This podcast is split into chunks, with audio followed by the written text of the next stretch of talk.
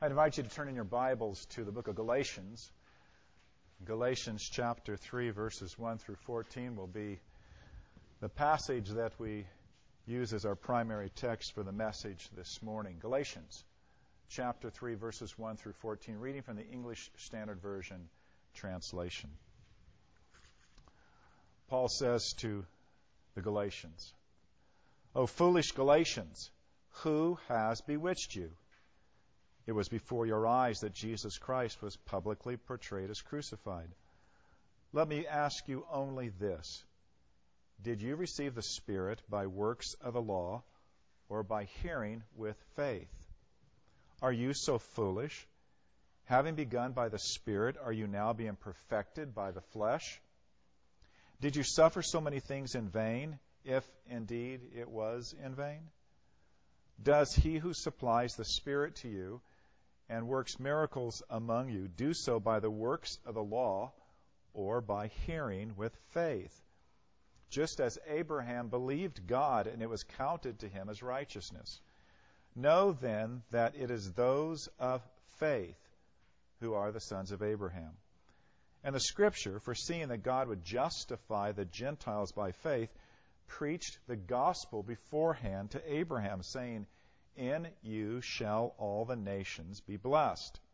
So then, those who are of faith are blessed, along with Abraham, the man of faith. For all who rely on works of the law are under a curse.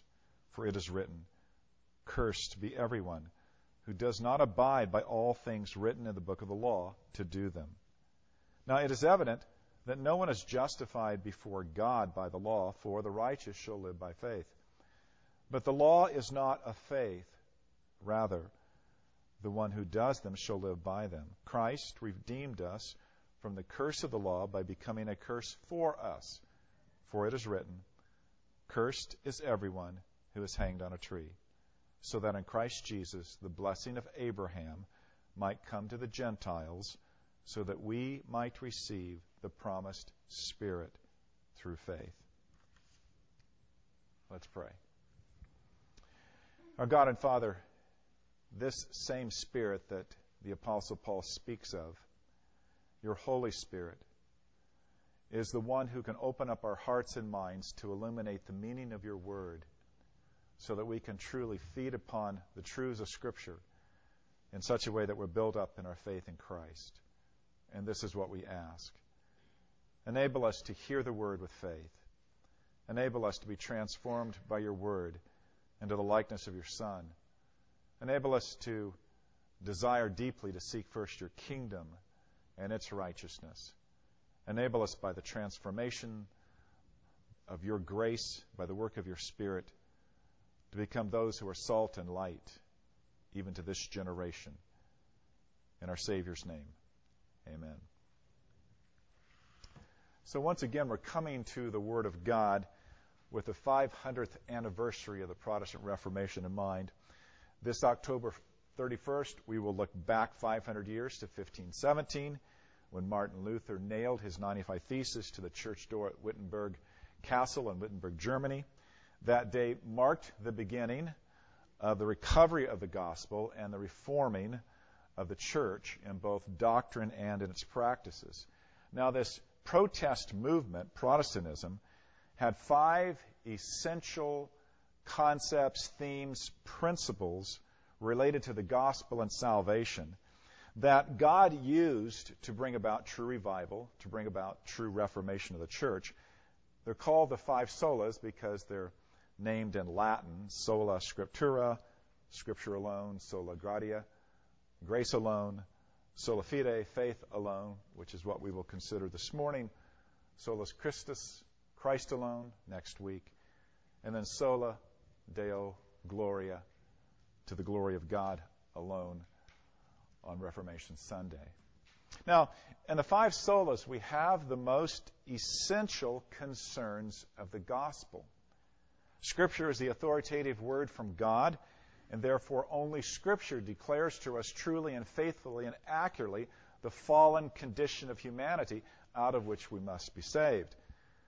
Then the other solas described how we're supposed to be saved and then ultimately why we're supposed to be saved. How we're saved by grace alone, how we're saved through faith alone, how we're saved in Christ alone. Why? Because this is what is ultimately to the glory of God alone.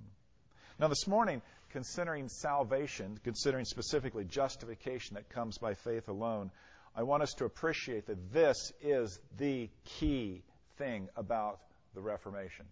All the great theologians from Martin Luther to R.C. Sproul have maintained that the doctrine of the justification by a faith that stands alone apart from the works of the law is the essential truth of the gospel. It's the essential issue that was being so hotly contested at the time of the Reformation. And it is also the central element in the argument that the Apostle Paul is giving us in Galatians chapter 3 in these 14 verses. Paul sets forth justification by faith alone, apart from the works of the law, apart from the works of the flesh. But to appreciate anything he says in chapter 3, we have to look at the larger context of the book of Galatians. That's what makes this more clear. Paul had the greatest concern about these churches that they were turning away from the true gospel and turning to a false gospel that was no gospel, no good news at all. That, that false gospel was wrapped up in, in returning to a principle of works righteousness, returning to a principle of, of maintaining one's justification by keeping the law. So they were seeking in that manner to establish firmly their justification and to keep their justification by going back to the very thing that the Apostle Paul had so uh, drastically left and condemned when he was converted from Saul the Pharisee to the man who became the Apostle Paul. So, we have before us the great concern of Paul about what's happening in the Galatian church. That same great concern is what gripped Martin Luther and the other magisterial reformers. In fact, the concern of Paul is so strong that if we look at chapter 1, we'll see what Paul thinks about those who turn away from the true gospel. In chapter 1, verses 6 through 9, this is what Paul says I am astonished that you are so quickly deserting him who called you in the grace of Christ and are turning to a different gospel. Now, notice what he says deserting. You are deserting God, is what Paul is saying. It's not that you need to get your doctrine tweaked a little bit. You're deserting God in what's going on here. Verse 7 Not that there is another one, that is, not that there is a second or third or fourth good news, but there are some who trouble you and want to distort the gospel of Christ. But even if we or an angel from heaven should preach to you a gospel contrary to the one we have preached to you, let him be accursed. Now, to put that in modern English, it would be let him be damned by God. That's what anathema means in the Greek. That's the intensity of what Paul is saying here. As we have said before, so I now say again if anyone is preaching to you a gospel contrary to the one you received, let him be accursed. Then Paul follows this up in chapter 2, where he sets forth the, the, the essence, the, the main thesis of the true gospel. So this would be chapter 2, verse 16, where Paul says, Yet we know that a person is not justified by the works of the law, but through faith in Jesus Christ. So we also have believed in Christ Jesus in order to be justified by faith in Christ and not by the works of the law, because by the works of the law no one will be justified. Now, please understand that when Paul makes reference to the works of the law, he's talking about the holiest and highest standard of what pleases God that has ever been given to the world. if God rejects trying to keep his highest standard, then of course God's going to reject anyone trying to keep a lesser standard. And that's why all attempts to justify oneself by good works is failed. Because none of our good works would ever measure up to the height, depth, and nature of the holiness of God's own revealed law. Now, in this, Paul is saying that you have to understand there are only two ways to think about being justified before God. It is a diametric, clear either or. Invoking the law of the excluded middle. There's no middle ground here. Paul is saying either God issues the verdict of justified based upon our performance of whatever the law and everything the law requires, or God issues the verdict of justification, justified, based on faith in Christ plus nothing else. That's what Paul is maintaining. Chapter 2, verse 16. Then in chapter 3, which is our text, Paul goes on to argue justification from the Old Testament, from the covenant that God made with Abraham, from the first earthly, temporal, historical inauguration of the covenant of grace. To prove over and against the principle of the law that being justified by God is through faith in Jesus Christ. Now, that's the concern. Uh, the, the great concern of Paul's message is that great central concern of the Protestant Reformation. We are justified by faith alone, not by anything else that we might ever do. Now, a proper presentation then of this concept of justification is by faith alone requires that we would answer several questions. The first would be this what is the biblical meaning of faith and justification? What is the biblical meaning of these two, and how are they connected? Uh, then, secondly, it would be important for us to ask how does faith itself operate? What's, what's the nature of the operation of faith? Uh, thirdly, uh, faith always has an object. So, what is the object of faith? What is the proper object of faith that we find in the gospel? Then, fourthly, how do we come to this faith? And finally, what does this faith produce? What are the benefits of this faith? So, we begin with this first question What is the meaning of faith and justification? Now, as we mentioned before, uh, everything about what's going on in these solas is about uh, the, the, the vocabulary of grace. And so the term faith and the term justification both fall within this conception of the New Testament's definitions of the broadness and scope of God's grace. Uh, but the words themselves are just simple words that come out of the Greek language without any specialized, spiritualized meaning. So the word faith falls within the Greek family of words that talks about relying upon something, uh, trusting in something, believing something, or believing someone. It's, it's just that normal word in the Greek language for that. The significance of the word lies in its connection to salvation. That's where the word gains its special and unique sense. And here, the vital biblical understanding of faith, which was recovered by the Reformation, presents faith, genuine faith, as a saving faith. If you have real faith, it saves you, is the New Testament understanding. Uh, it involves not just having a mental knowledge of something, not just a mental assent to the truth of something, but the vital aspect of trust.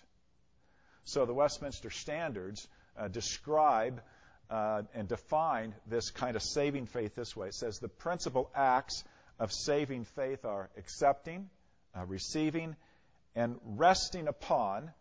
By that they mean trusting, resting upon Christ alone for justification. Now, of course, then faith, saving faith, cannot be defined in the New Testament apart from justification. So, what does justification mean? Well, it, as a Greek word, it comes from that family of words that involves justice, to justify, justification, and righteous, righteousness, and to declare righteous. That's what these words all mean. We have two different words in English the Greek uses just one word to cover everything from justice to be declared righteous, where we would say, oh, to be declared righteous means to be. So, the connection between faith and justification is at the heart of the gospel. That's why Paul says, as his theme in Romans chapter 1, verses 16 and 17, I am not ashamed of the gospel, for it is the power of God for salvation to everyone who believes, to the Jew first, and also to the Greek. For in it, in the gospel, the righteousness of God is revealed from faith for faith, as it is written, the righteous shall live by faith. And then in our passage, chapter 3, verse 11, Paul says, Now it is evident that no one is justified before God by the law, for the righteous shall live by faith. Now, when you put these two things together and you recognize that they fall within the vocabulary of grace, so they fall under the New Testament teaching about we're saved by grace alone, we can state justification by faith alone this way Justification is an act of God's free grace wherein he pardons all of our sins and accepts us as righteous in his sight only for the righteousness of Christ, which is imputed to us and received by faith alone. If you want a reference for that, that's the Shorter Catechism, 33. That's the definition of justification. Bringing justification and faith together, all because of Christ Himself. Now, what this means over and against the Roman Catholic Church's teaching is that God justifies freely not by infusing a righteousness into us, but rather by an act of pardoning our sins. It's a judgment that God makes about us. He pronounces your sins forgiven, and then He reckons you, He counts you as righteous.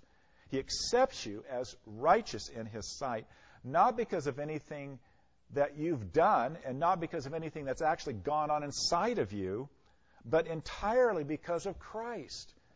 That's why the best in the Reformation, and we'll get into this next week, they, they talked again and again about we are saved by a righteousness that is outside of us, by the righteousness of the Son of God Himself. That righteousness saves us. Not our inner righteousness, which is paltry, which is mostly absent, which is defective in every way. It's not by what God is doing in us that saves us, it's what God has done for us that saves us. So God isn't counting or crediting even our faith as righteousness, no. Uh, not our, our act of believing isn't the righteousness that saves us. It is Christ that saves us. Christ God credits his obedience. God credits his righteousness. God credits his satisfaction of our sins to us. And we receive it in the act of faith. Faith is trusting what God has done for us in Christ. Faith is resting in the righteousness of Jesus Christ alone. So, just in defining the biblical understanding of faith, the biblical understanding of justification, we have the central teaching of the Reformation. This is the heart of the gospel. This is what was being recovered for the gospel's sake. This is what has always been vital for the recovery, the reform, the reformation of the church. We are justified by faith alone. And that leads to the next question How does this faith operate? Here again, the reformers were very concerned to give a very careful biblical definition and explanation to this question in the first place, we've already alluded to this, but they said faith has three aspects to it, three necessary aspects to it. And without all three of these, you don't have saving faith. Uh, in the first place, they said there's knowledge or content because you're believing. You're believing something or you're believing someone. So there has to be information, there has to be content, there has to be an object of what you believe. So it has to exist. Secondly, you have to have the conviction that what you believe is true. Uh, that whatever's going on, you, the things that you have faith about, they're true. the person that you have faith in is perfectly trustworthy and reliable. But there's a third aspect, and the third aspect is absolutely indispensable and necessary for saving faith, and it's the element of trust, the act of commitment, the act of entrusting oneself to the implications of the belief or the or the, the, the, the thing the person himself, entrusting yourself to the care and power and authority of another. Now, you, have likely heard this illustration. It's, it's old, but it, it does capture these things well. Uh, but it's about that famous um, Frenchman who was a tightrope walker, uh, Charles Blondin. Uh, so in the summer of 1859, he stretched uh, an, an 1,100 foot rope across the Niagara Falls from the United States to Canada. And then he began to perform all in kinds of incredible feats on this tightrope.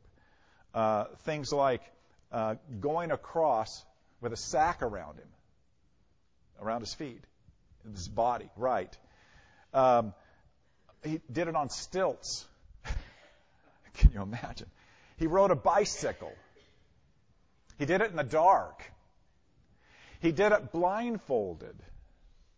Uh, one time, he even carried a stove out to the middle and cooked an omelet as he's hanging 160 feet above the falls. Another time, he pushed a wheelbarrow across uh, with a big sack of potatoes in it.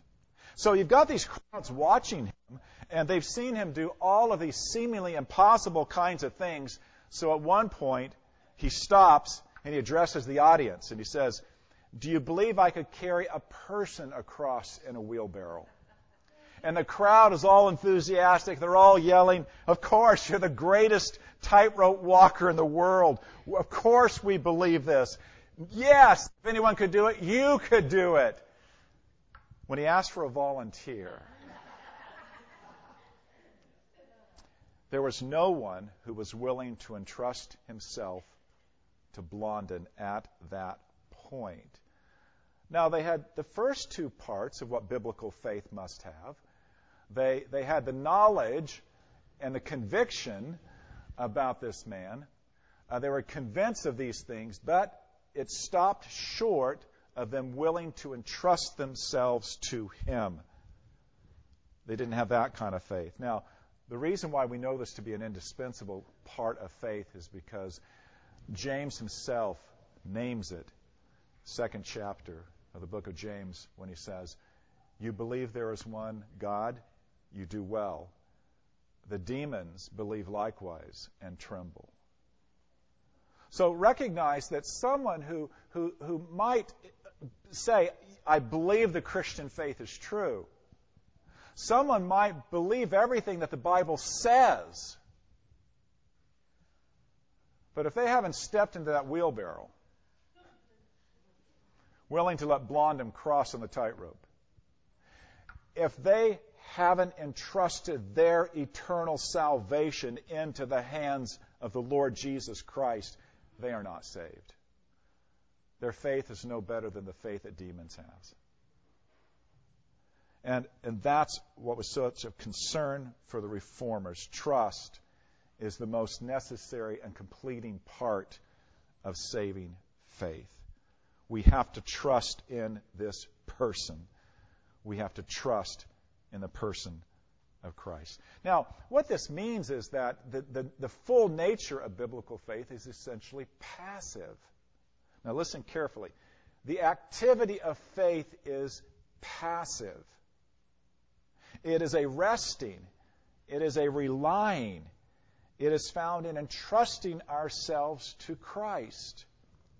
John Calvin said it this way He said, with respect to justification, faith is a merely passive thing, bringing nothing of our own to win the favor of God, but receiving what we need from Christ. Faith receives the gift of righteousness, the gift of eternal life. It receives God's verdict, justification. It receives this declaration that we are righteous in the sight of God. It receives a pardon for all of our sins. Now, why was this such good news to the reformers?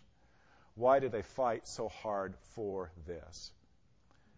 Before Luther discovered justification by faith, before he understood justification by faith alone, he lived in the greatest fear that he would never confess his sins faithfully enough. He would never confess his sins fully enough. He would never pray as much as he should. He would never worship God as fully or faithfully as he should. He would never do enough in terms of amending for his sins. He would never do enough acts of contrition in terms of penance. He would never be able to expiate his own sins. He would always fall short. In fact, he lived daily in mortal fear that he would die and his soul would be sent directly to hell. And he was a professor of theology at the university in Wittenberg under the authority of the Roman Catholic Church. No one knew Roman Catholic theology from end to end better than Martin Luther. And that's what this theology did to his soul. It was justification by faith alone which rescued Luther and so many thousands upon thousands of others who also had seen the futility of all that they sought to do to justify themselves before God. So the spiritual battle of the Reformation was a battle against a false gospel. It's as though the Roman church said in its theology, yes, you begin with the Spirit because the Spirit changes you in baptism, and you're baptized as an infant. But you must continue by the things which you do. Faithful to all of the sacraments, faithful to all the good works, faithful to everything that's required of you. Yes, you've begun by the Spirit, but you must complete all of that by what you do. Now, we know this is the case because in 1545, uh, you know, just uh, 25 years or so, uh, 28 years after the Reformation got going, you had the Counter Reformation, the Council of Trent.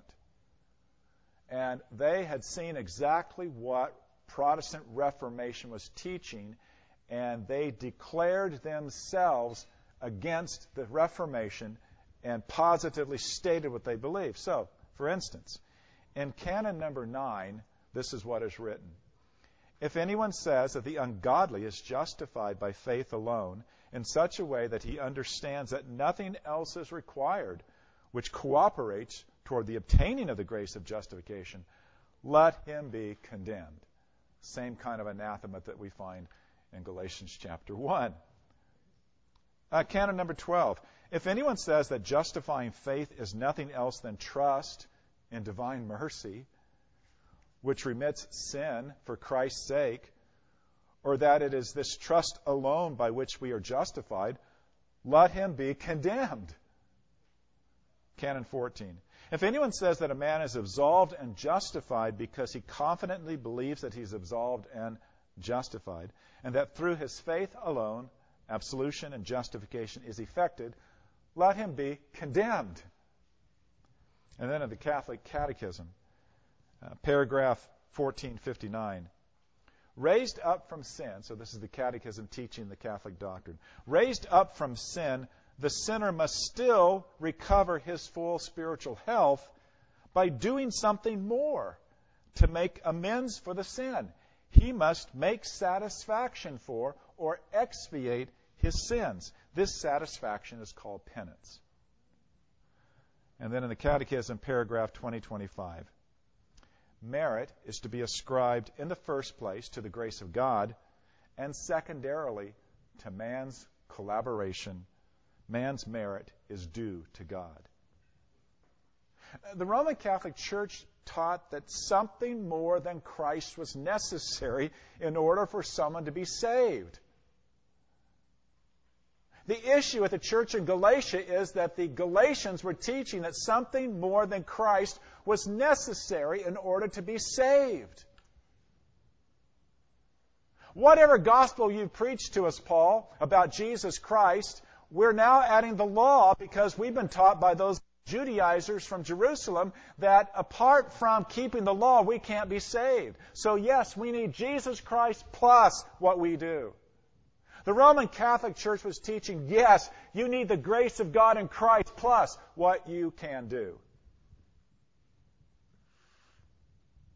I was 12 years old when I got into my first argument that was reformational in nature. My neighborhood buddy down the street was a Roman Catholic. I was about 12, and we got into this big, what started out as a discussion, then it got into a heated argument over salvation. Look, I was a John 3:16 Baptist. For God so loved the world that he gave his only begotten Son, that whosoever believeth in him shall not perish, but have everlasting life. The gospel in a nutshell it is faith in Christ. God gave me His Son so I could be saved by faith in Him and never perish. And he said, No, you have to have faith and good works. And no, you don't know that you're saved. You can't know it until you die, whether you're right with God or not. And, and that is why even today, when, when we talk to good Catholics, practicing Catholics who about their own personal salvation, they will confess that this is something they cannot know in this life. All they can hope for is that they've been faithful enough, that they have enough merit, that they will hopefully have God's approval when they die, they can only hold on to what the church has taught them because only the church has the right to tell them how they're going to be saved. And there's no hope there for a tender conscience. There's no hope for such a man as Martin Luther, who grieved over his sin. To be told it is up to you to earn God's favor is not good news. It is a crushing, crushing message to those who hate their sin and find themselves unable to do otherwise. Now, we've already pointed in this direction, but the next question then is this What is the object of our faith? Paul says in Galatians 2:16, "We know that a person is not justified by the works of the law, but through faith in Jesus Christ." Now, this again underscores the passive nature of our faith. Uh, sometimes in, in Reformational theology and afterwards, this was described as the instrumental nature of faith. And I think, well, people don't quite get what that means today. That language isn't necessarily clear. The instrumental nature of faith. Well, you could say it, it, it, we're talking about whether faith causes salvation or whether faith is a, maybe a channel through which salvation comes. Even channel isn't necessarily a good word. So let me illustrate it this way. Reformers just didn't have this. Um, they didn't have this great illustration because they didn't know about electricity. Um, but I went to the Hoover Dam when I was about 12 or 13, and I was absolutely stunned by the, the tour inside. And you've got these in, in, incredible, incredible pieces of equipment that are generating, uh, you know, something like 4 billion kilowatts every year, enough electricity to supply the, households for uh, just a little under 1.5 million people. It's unimaginable power. And you could actually go inside, and, but you couldn't get too close. But these great turbines and everything, generating all of this, magnets, everything. It's just, it was incredible it always deeply impressed me that all this power was right there. Now, that power, you know, goes out to these houses. And in some houses, you've got appliances like an electric dryer that take 220 volts. And then you've got the ordinary appliances like a lamp that takes, you know, 110. And then you've got small little instruments like uh, a cell phone that has to re- be recharged on just 5 volts. Now, each one of these things, if you know what I'm talking about, has its own cord. A cell phone cord is really small. An, a regular electrical cord, you know, it's a little bit bigger. Uh, the dryer cord is huge. I mean, it's big. And it's got a huge thing that goes into the wall. Very special. Now, the dryer does not work because of the cord. But the dryer can't work without, the, without what the cord supplies. And the dryer works through the cord. That's how the electricity flows to it. And also for a lamp. A lamp doesn't work because of the cord, but a lamp can't work without the cord. The lamp works because of the electricity that comes through the cord. And, and likewise for a cell phone getting recharged. Uh, you pull, unplug the dryer, and its inners will spin until it stops. You unplug a lamp, and the bulb will go dim. Today they go dim more slowly than the old filament bulbs, but it goes dim slowly. You unplug a cell phone, and after a while, its battery will be entirely drained. Now, now the point is, the reformers would say like that Jesus Christ is like the Hoover Dam. Christ is the source of the power of salvation. And they would say, faith is like the cord that connects you through which the power comes. Your faith doesn't save you. The cord doesn't charge the phone. The cord is the channel through which the power to recharge it happens. Faith doesn't save you. Faith is the instrument through which God, the power of Christ by the Holy Spirit, comes to you to save you. Or to look at it this way when you trust Christ,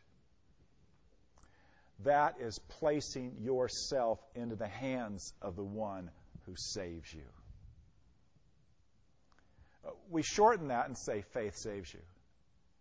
But that's just shorthand language that we find in the New Testament to explain that faith saves us because it's the object of faith who saves us. It is God who saves us through his Son, Jesus Christ. The real power of faith is never in how hard you believe. The real power of faith is in the greatness of the God who in Christ saves you because of what his Son has done. Now, that's good news. That is terrifically good news. Because I know some of you have faith that looks like that 220 voltage wire. It's big, it's thick, it's strong. Some of you have faith that looks like that little lamp cord, much, much smaller. And some of you only have cell phone kind of faith. That is to say, it's a very small cord. But guess what? Christ said, even faith as small as a mustard seed in Christ Himself will save you. What good news that is. Which means that when your faith was only the size as a cell phone cord the day that you first believed, you were as saved as much then as you will be that last day on your dying bed when your heart is lifted up to heaven and you can almost see heaven parted and you can almost envision Christ with his arms waiting for you. Dying in the great trust that Jesus Christ is coming for you, your faith can be so magnificently large then, but it is no more saving you at that point than it did the first moment you believed. It's not the size of your faith, it's the size of your Savior. That's why we can be justified by faith alone, apart from anything else that we might do. Then we come to this faith because it's God who does it. Paul says in Colossians chapter 2, uh, Colossians, 2 Corinthians chapter 4, verse 6 For God, who said, light, Let light shine out of darkness, has shone in our hearts to give the light of the knowledge of the glory of God in the face of Christ. God is the one not only creating the light for the world, but He creates that light in your own heart to show you Christ. And then the benefits of faith. What does faith do? Wow. Ephesians 2 8 and 9. For grace you have been saved through faith. Faith gives us eternal salvation in Christ. Of course, it justifies us before God. Romans 5 1. Therefore, having been justified by faith. It brings adoption. Uh, chapter 1 of John, verse 12.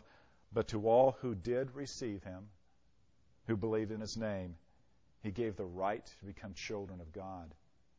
Our sanctification is also by faith. We grow in holiness by faith. Paul wrote, But we ought always to thank God for you, brothers beloved of the Lord, because God chose you as the firstfruits to be saved through sanctification by the Spirit and belief in the truth. 2 Thessalonians 2. And then our perseverance and victory are also because of faith. Hebrews 12, 1 and 2. The writer says, Therefore, since we are surrounded by such a great cloud of witnesses, let us lay aside every weight and the sin which clings so closely. Let us run with endurance the race set before us, looking to Jesus, the author and the perfecter of our faith. In 1 John 5, 4 and 5, for everyone who has been born of God overcomes the world. And this is the victory that has overcome the world, our faith. Who is it that overcomes the world? Except the one who believes that Jesus is the Son of God. Look, the doctrine of justification by faith alone is such an important teaching because in it, it carries the whole message of the gospel. All of the good news, all of the good news that all of the Christian life is by faith in Christ. And that's why Paul's language is so strong. Beginning of chapter 3 of Galatians. Foolish Galatians, who has bewitched you? It was before your eyes that Jesus Christ was publicly portrayed as crucified. Let me ask you only this Did you receive the Spirit by works of the law or by hearing with faith? Are you so foolish? Having begun by the Spirit, are you now being perfected by the faith? To begin the Christian life as a Christian by believing is to begin the Christian life by the Spirit. Trusting Christ is God's means by which He justifies us and declares us righteous, but trusting in Christ is the means by which His Spirit then continues to work in us to do God's good pleasure. Now, this was not something new, by the way, that the Protestant Reformation invented. In AD 95, the lead pastor of Rome was Clement, sometimes in church history called Bishop Clement. He wrote a letter from Rome to the church at Corinthians. It's called First Clement. In chapter 32 of his letter, verses 3 to 4, this is what he said. Speaking of Jacob, what God had given to the patriarchs of the Old Testament, quote, They all therefore were glorified and magnified, not through themselves, or through their own works, or the righteous doing which they wrought, but through his will and so we, having been called through his will in Christ Jesus, are not justified through ourselves or through our own wisdom or understanding or piety of works which we have wrought in holiness of heart, but through faith, whereby the Almighty God justified all men that have ever been from the beginning, to whom be the glory forever and ever. Amen. So it is. The church stands or falls on the doctrine of the justification by faith alone. in Christ alone. Let's pray.